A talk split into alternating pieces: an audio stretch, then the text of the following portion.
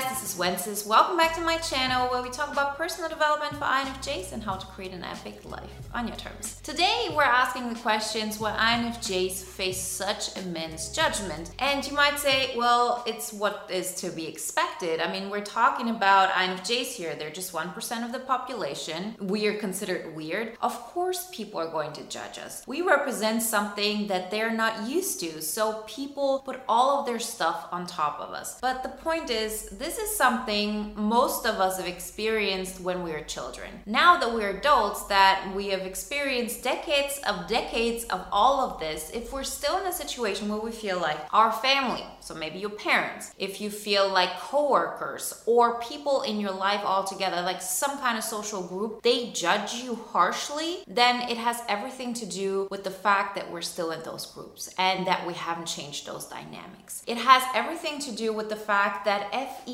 is our creative function. I mean, think about it. FE as an extroverted feeling. That's how you create an emotional atmosphere. Not in general, this is not what FE is about, but FE as a second function, so a creative function, that's what it does. It creates an emotional atmosphere. So we're actually wired on creating something that people will have an emotional reaction towards. We have learned how to make people feel comfortable, and we've also learned how to act in a way that makes people uncomfortable comfortable. Very often, that's actually when we don't try to do anything to make others feel good, when we're just being ourselves. That's when we experience this that people are taken back or they feel uncomfortable because you show a truth to yourself. There's always this underlying NI that you carry with you and that you express through FE. It's like you speak a language and that person understands the language, but they also see behind that. They see what a person you are. They see your body language. They see how you pronounce everything, what you're about, just by you saying something. You can have two people say the exact same thing, you know, people will have a different reaction. So this isn't just about creating an emotional atmosphere, they also get a feeling of what's behind it. There's no way around it. And in this place, there is this huge space that people feel uncomfortable with. We, just by expressing ourselves and not hiding this NI part, that's when we always talk about, okay, let's go big, don't dim your light. That's when people see that you have this world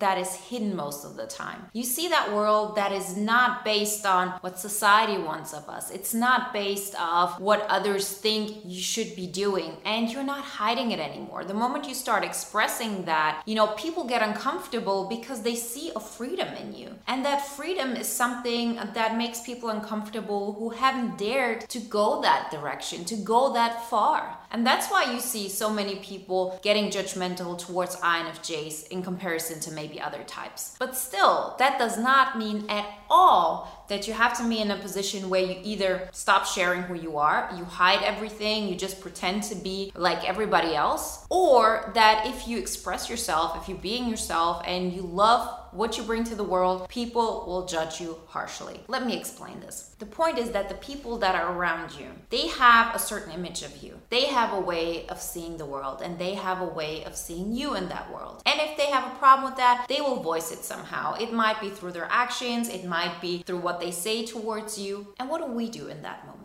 We actually are addicted to that dynamic. Because what is an INFJ going to do who doesn't feel at all that he or she has to conform to that at all? That you feel that there's no way you ever think you would have to make that person understand you. If they don't want to see things from your perspective, if they don't want to appreciate who you are and what you bring to the table, you just move out of their way. See, we very often believe we have to fight that. We have to put up boundaries. We have to no, I'm not going to take that. Or we feel, no, I'm actually gonna keep my head low because why should I continuously go against somebody? It's uncomfortable and I won't be able to convince them. You're probably right. You won't be. But if you already know that you don't deserve this, what do you do? You go towards people who want to see you win. You go towards people who want to understand you. You go towards people who allow you to be yourself. And none of this can happen until you get to a point where you stop looking to the outside, but you start looking to the inside. Because nowadays, I don't face that judgment at all. Yes, I have like, you know, a comment here or there where people don't like me, but it's not in any way how it was before because I don't feel it in my soul. You know, before that, it was my dad, it was somebody that I met and I did something wrong that made them uncomfortable. It was, you know, people at work everything I did, I had that reaction.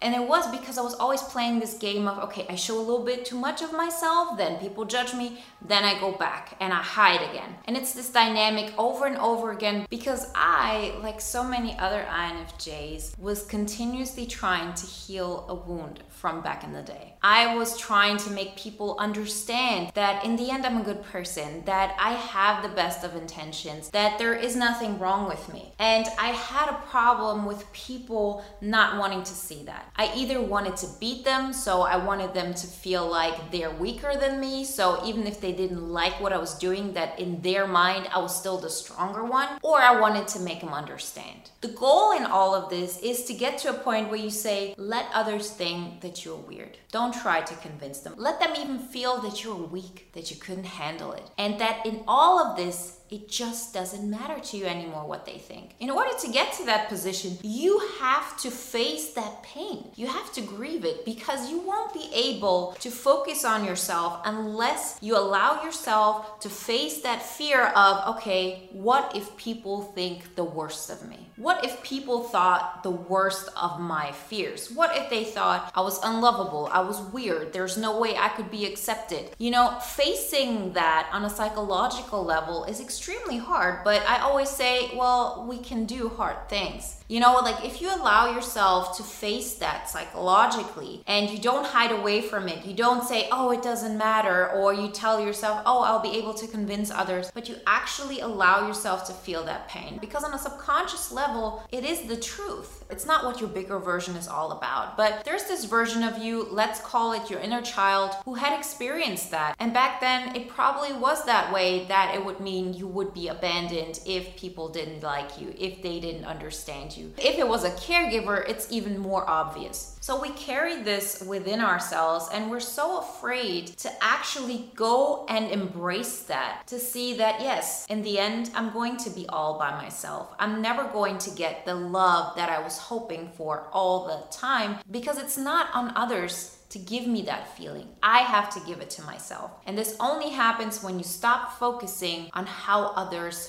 feel about you. That is a choice. It takes practice, but it's still a choice. Because when you get to a point where you say, okay, it's so painful to think about that people dislike me, that my biggest fears come true, you automatically focus on yourself and you start that process of practicing to focusing on being proud of yourself, going for what you want, being around people who appreciate what you bring to the table. When I quit my job and I started doing this, it's not like the people at my job thought, oh wow, she's going to be a successful YouTuber and she's going to be able to live out her dream and everything's going to be great for her. For the people who actually did think about me, it was probably something like, oh, she wasn't able to handle it. You know, I was working in the finance world and it was great. Like for the seven years I was there, there it was like it got me to a certain point but i knew this wasn't my future but for them it's their future. So at that moment i'm not there to convince them. I wasn't hoping back then to be where i am today so i could say oh look here i was able to accomplish so much and i'm at such a great place in my life that i would have never been able to do or that anybody of you could do within that job with all those restrictions. That's not why i did it. And if that was my motivation it wouldn't have lasted because you're not going to get that satisfaction. You're not going to get people saying, oh, Oh, wow. No,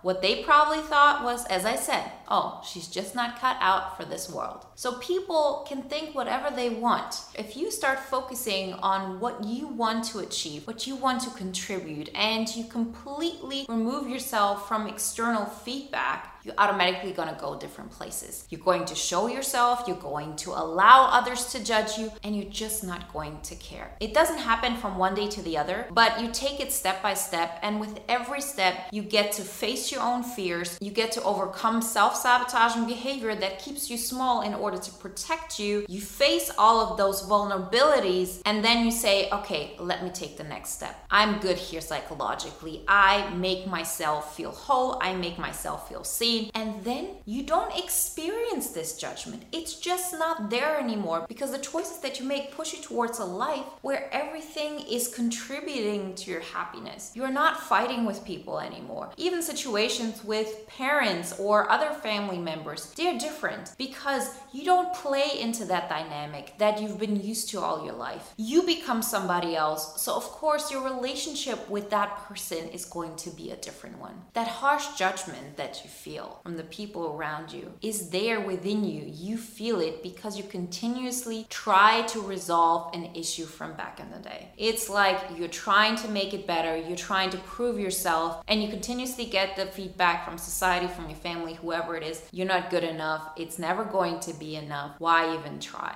We cannot move away from this unless we actually lose that game. Unless we say, yes, in their eyes, I'm never going to be enough. And I just don't have to play into it. I decide what I'm going to do. I decide how I feel about myself. I decide where I go, what people I surround myself with, and you move away from that. You move step by step into the direction that makes you happy, that makes you fulfilled, and that allows you to connect with more and more people who want to see you win, who want to see you grow. It's an incredible journey, and I encourage every one of you not to get stuck in this loop of, yes, I'm an INFJ and I get immensely judged, and that's just how it is. No, you're just surrounded by the wrong people. You deserve better. So go for better. Remember, if you want to take the next step in creating your INFJ epic life, then work with me one on one. You find all the information below. And if you want to watch another video now that is in alignment with today's topic, then watch the video on INFJs who just don't care. Like always, guys, I wish you a wonderful day, a great week, and I'll talk to you next time. Bye.